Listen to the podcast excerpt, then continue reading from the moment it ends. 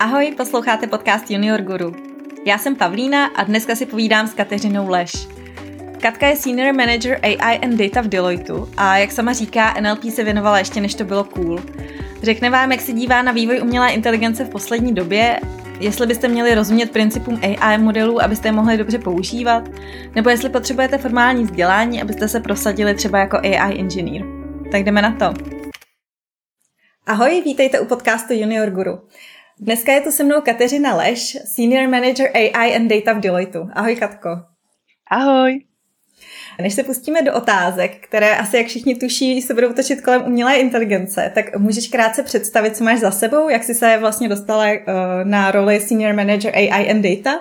Tak eh, já jsem teď na té pozici senior manažera, ale předtím jsem se vlastně prošla těm, skoro všema těma předstupněma, který tomu předcházejí, což eh, je teda vlastně od uh, konzultanta přes manažera až po tuhle tu pozici a v Deloitte už jsem, letos to bude sedm let. Mám tam na starosti uh, datovou analytiku, vlastně v oblasti nestrukturovaných dat, takže toho NLP. Teď uh, teda se budu vracet z mateřské, už po třetí, po třetí. a uh, chtěla bych se teda trošku víc věnovat uh, AI strategy a takový ty insight-driven organization, protože uh, věřím, že tam právě můžu klientům pomoct vzhledem k těm i předchozím zkušenostem. Já jsem předtím měla na starosti vývoj uh, nástrojů pro textovou analytiku ve společnosti Atakama, která uh, se zabývá primárně datovou kvalitou. Což vlastně je něco, co až teprve teď vidím, jak moc je to důležité. Teď, když všichni chtějí dělat AI, ale nikdo vlastně nemá nebo spousta lidí nemá hezká data, na kterých by eh, ty, ty systémy a ty algoritmy trénovaly. A, a tam jsem vlastně byla součástí Big Data týmu, protože uh, ta nestrukturovaná data sama o sobě jsou vlastně docela velká a, a bylo prostě potřeba tam dělat nějaké distribuované zpracování, ale úplně původně jsem dělala matfis. A já vlastně uh, mám doktorát z komputační lingvistiky, což uh, je takový obor vlastně na pomezí uh, humanitních a přírodních věd. Jakkoliv jako ling- lingvistika se někdy vnímá i v podstatě jako přírodní věda, ale já jsem vlastně mezi těmi směry hodně váhala, taky jsem vystudovala třeba i divadelní vědu na Feldě a tak a, a moje maminka uh, je spíš humanitní, táta je hodně technický, takže, uh, takže nakonec pro mě tady tenhle ten obor na matfizu byl uh, vlastně fajn východisko a až teď se ukazuje naplno, jak uh, vlastně tohle zaměření bylo paradoxně asi docela prozíravé vzhledem k té, k té aktuální situaci. No. Mm-hmm, to určitě.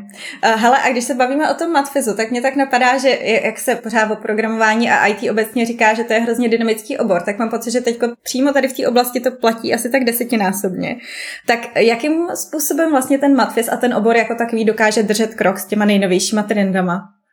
Tak on v podstatě určuje. My na Matfizu jsme uh, trénovali ty velké jazykové modely jako before it was cool, jo, abych tak řekla. Ono, co se stalo teď, je to, že je to uh, dostupné veřejnosti, která se s těmi systémy může hrát, ale pro nás ani ty neuronky, ani ty transformery jako princip nebyly v podstatě nic nového, takže já jsem spíš, já teda pořád ještě mám nějaký úvazek na matfizu, právě že výzkumný a vlastně jsem spíš vždycky viděla, jak jsou ty nůžky rozevřené mezi tím, co my už eh, na tom matfizu jsme schopni dokázat a co implementuje ten průmysl. Takže eh, tam nejenom, že držíme krok, ale spíš bych řekla, že jako oproti tomu třeba, jak to vypadá za systémem zkušenosti s průmyslem, tak jsme o ten krok spíš jako napřed. No. Mm-hmm. No, to když říkáš, e, že jsi to dělala ještě, když to bylo cool, tak uh, právě když jsem tě zvala do podcastu, tak jsem ti psala, že si pamatuju tvoji přednášku o NLP, tedy Natural Language Processing z roku 2016. A už tehdy si byla v oboru Machine Learning vlastně dost známá.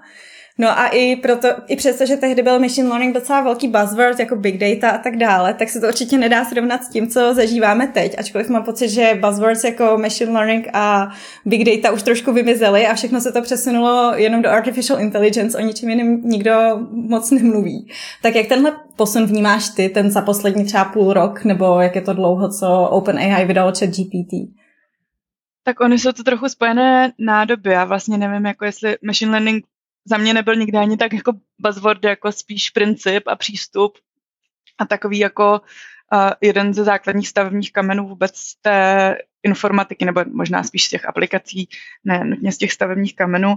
A vlastně uh, to, do čeho se to teď překlopilo, je vlastně tak jenom důsledek nějakého přístupu, který z toho machine learningu vychází, jako tam samozřejmě těch definicí AI je uh, celá řada, ale řekněme, že to je prostě nějaká schopnost jako dosáhnout nějakého vytečeného cíle a k tomu se ten machine learning strašně často používá.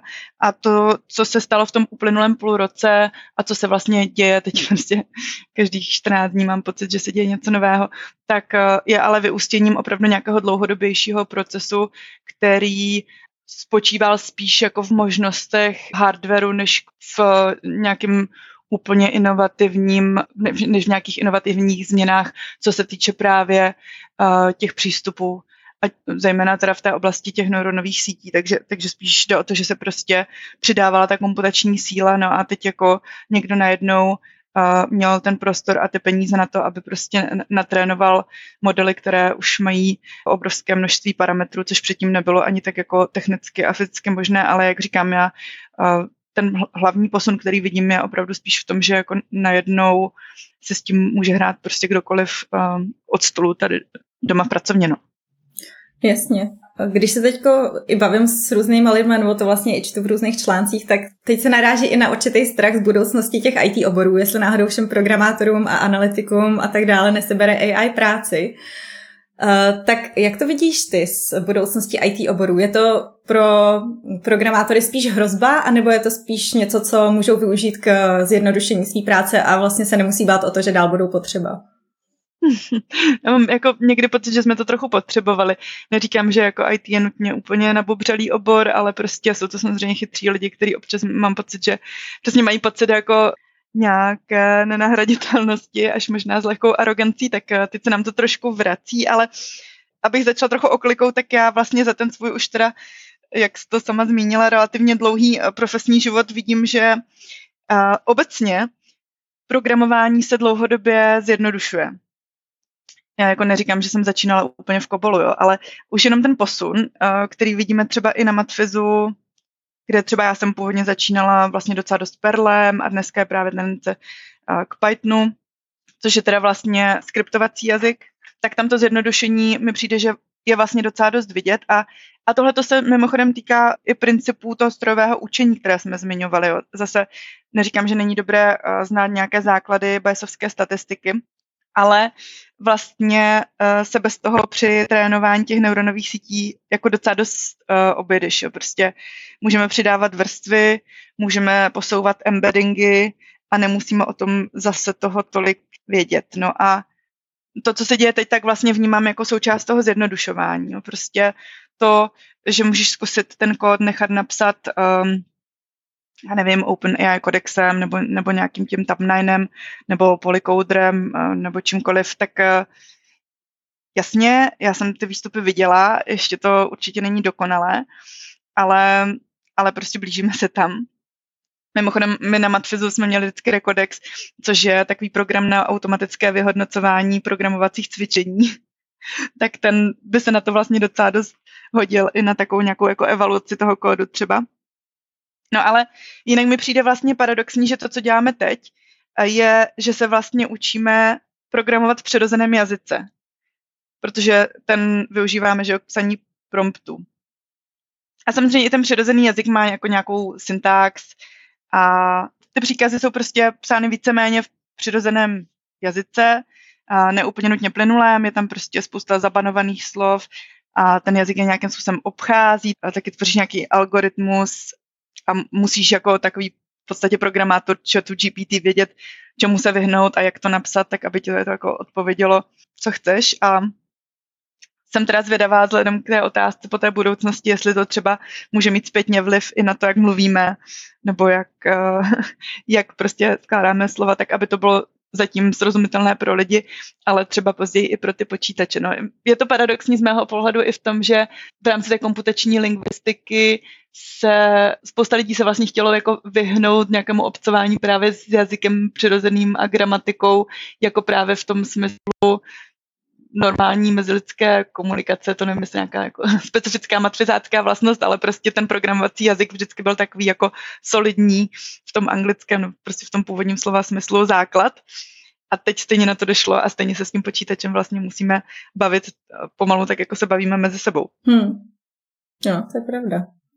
No a ty si teda už zmínila i, že vlastně i tím, jak programování se zjednodušuje a vlastně teď už tomu jako asi programátoři nemusí rozumět tolik, jako tomu museli rozumět třeba před 30 lety, tak uh, do jaký míry podle tebe potřeba rozumět tomu, jak AI modely fungují na to, abych je mohla třeba efektivně využívat pro svoji práci?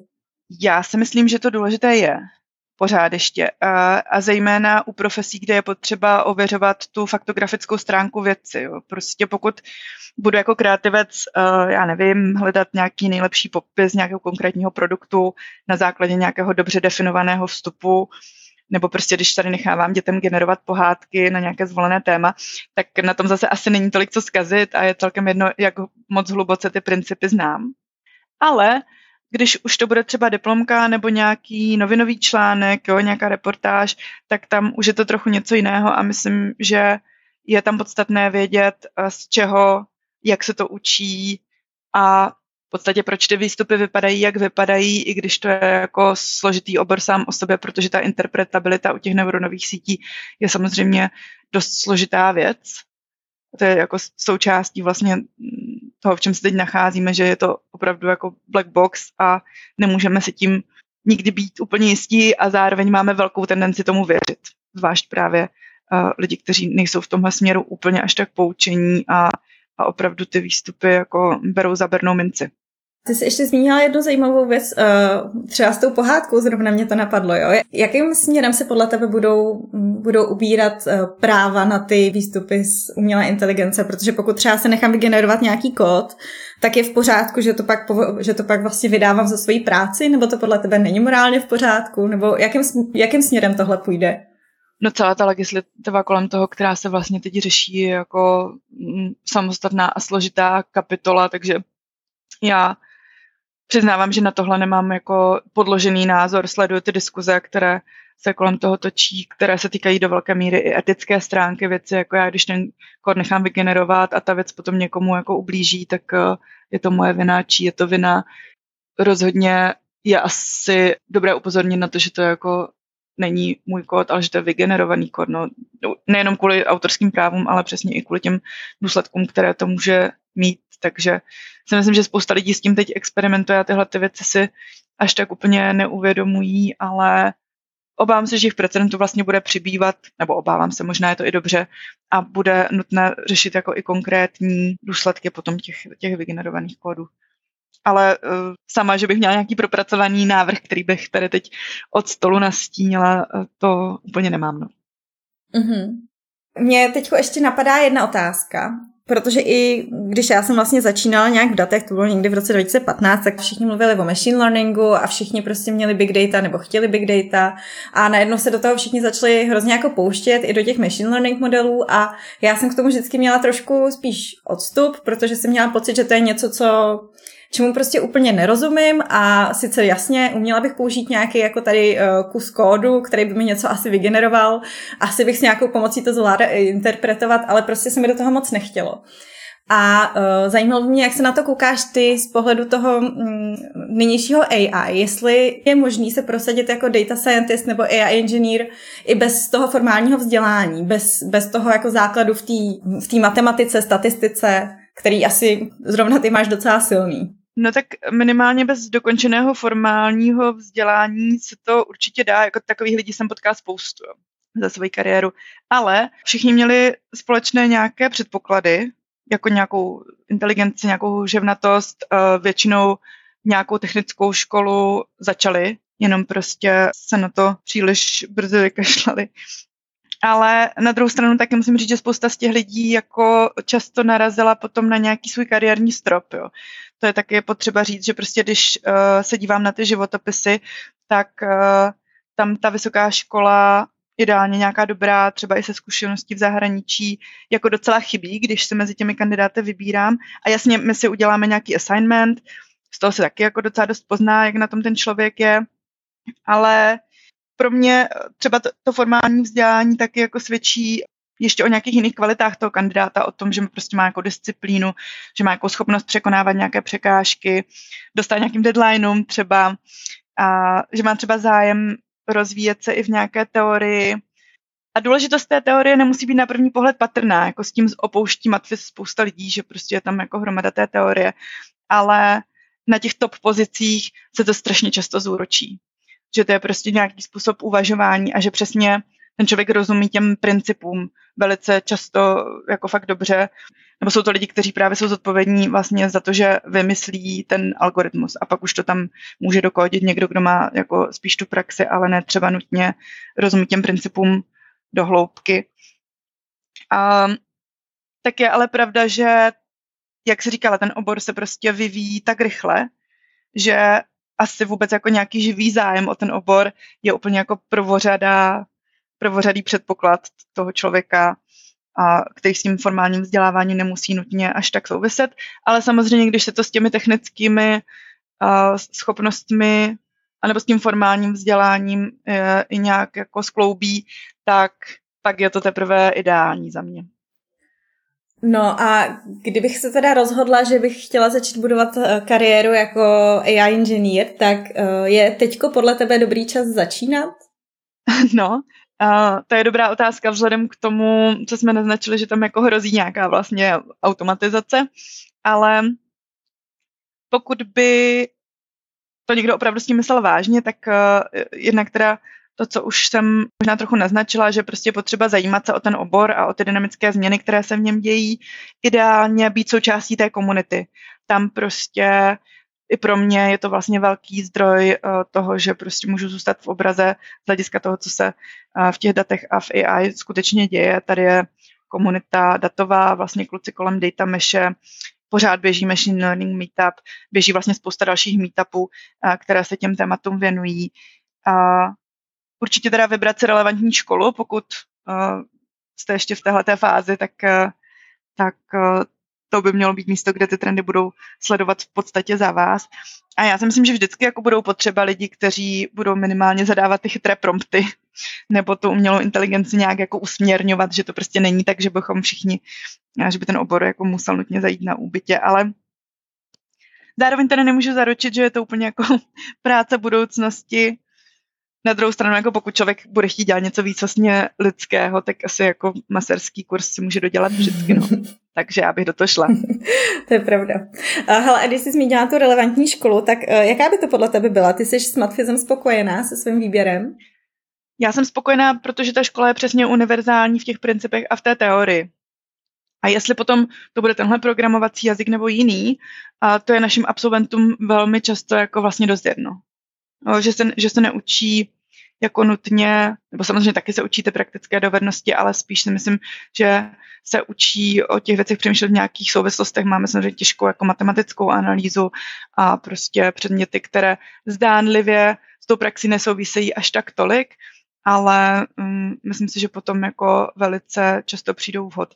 Na druhou stranu nemám takové srovnání, uh, respektive vzhledem k tomu, jaké lidi třeba nabírám, tak jako vím, že podobně se o tom asi uvažuje na jaderce, na čvutu, pak jsou třeba, řekněme, masovější IT obory nebo prostě obecnější, které spíš jako budou produkovat, nevím, webdesignery nebo prostě lidi, kteří používají ten kód jako opravdu užitněji a jsou třeba větší a taky jich je na druhou stranu na tom trhu jako potřeba hromady, takže to je určitě, určitě legitimní.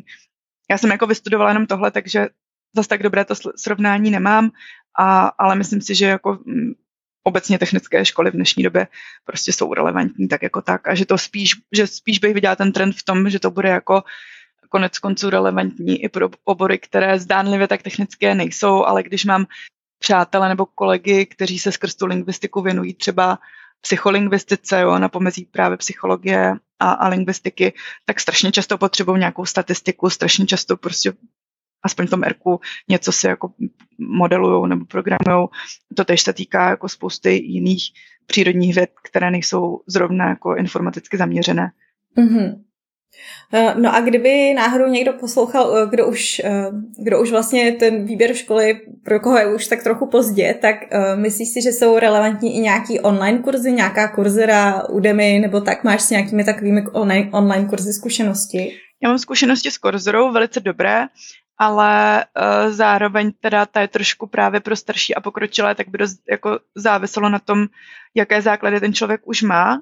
Ale pokud to s Corzerou myslíte vážně a chcete s tomu věnovat opravdu intenzivně, tak uh, to bude sice časově náročné a i teda jako mentálně, musím říct, ty assignmenty, ale uh, určitě to stojí za to a ten certifikát, který člověk získá, pokud tím celým jako projde, třeba tím machine learningovým kurzem, který já tenkrát, když jsem ho dělala, tak to dělal Andrew Ng, že jo, to je prostě velká postava ze Stanfordu, tak to opravdu jako bylo intenzivní a stálo to za to, bylo to obohacující i přes ty základy z matvizu, které jsem třeba v té době už měla. Takže to doporučit můžu a Udemy má víc jako takových těch základních kurzů, takže tam bych to doporučila právě těm, kteří by chtěli začít jako vyloženě od začátku. No a uh, samozřejmě u nás potom jsou ideální pro možná ještě větší trochu začátečníky, kurzy třeba digitální akademie, kterou dělají Čekýtas, tak tam vlastně se dá začít jako v podstatě, v podstatě úplně od začátku a zároveň vlastně ty absolventky potom třeba často dělají datovou analytiku na nějakých juniorních pozicích, třeba v bankách, takže si myslím, že tam to taky uh, funguje dobře. Ale důležitá je nějaká vnitřní motivace, to jako nepochybně platí pro všechny ty kurzy, které jsou k dispozici. No. Mm-hmm, určitě. Uh, no a ty sama si nabírala do svých týmů někdy juniory? No jasně, pořád. Mm-hmm. A na co se teda zaměřuješ ty při vybírání nových talentů? Tak těch kritérií je hodně, ale úplně nejdůležitější je asi to, co jsem vlastně teď zmínila, to je prostě uh, ta vnitřní motivace nebo nějaká prostě chuť učit se nové věci.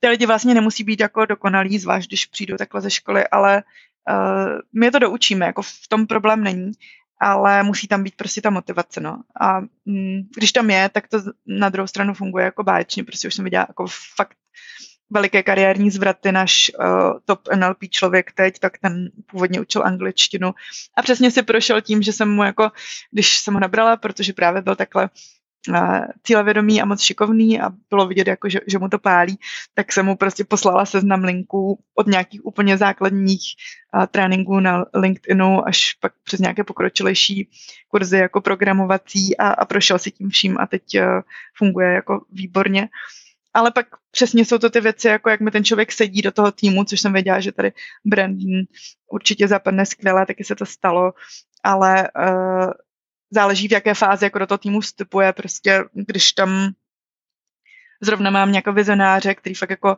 vymyslí to řešení, ale nedotáhne detaily, tak spíš se budu ohlížet po někom, kdo uh, naopak je rozený dotahováč, ale strašně dobře jako potřebuje mít specifikované to zadání, to je takový princip, který vidím, když třeba vedu diplomky, že prostě jsou studenti, kteří na začátku si přijdou pro zadání a pak mi donesou diplomku. Hmm. Pak většinou začínají znovu, ale prostě uh, chtějí být jako v tom hodně samostatní. A pak jsou studenti, kteří třeba vyžadují konzultace každý týden a chtějí si být jistí, že jsme tam, kde jsme chtěli být a tenhle ten týden se udál tenhle ten kus práce, naplánujeme si to zase na nějakou další dobu.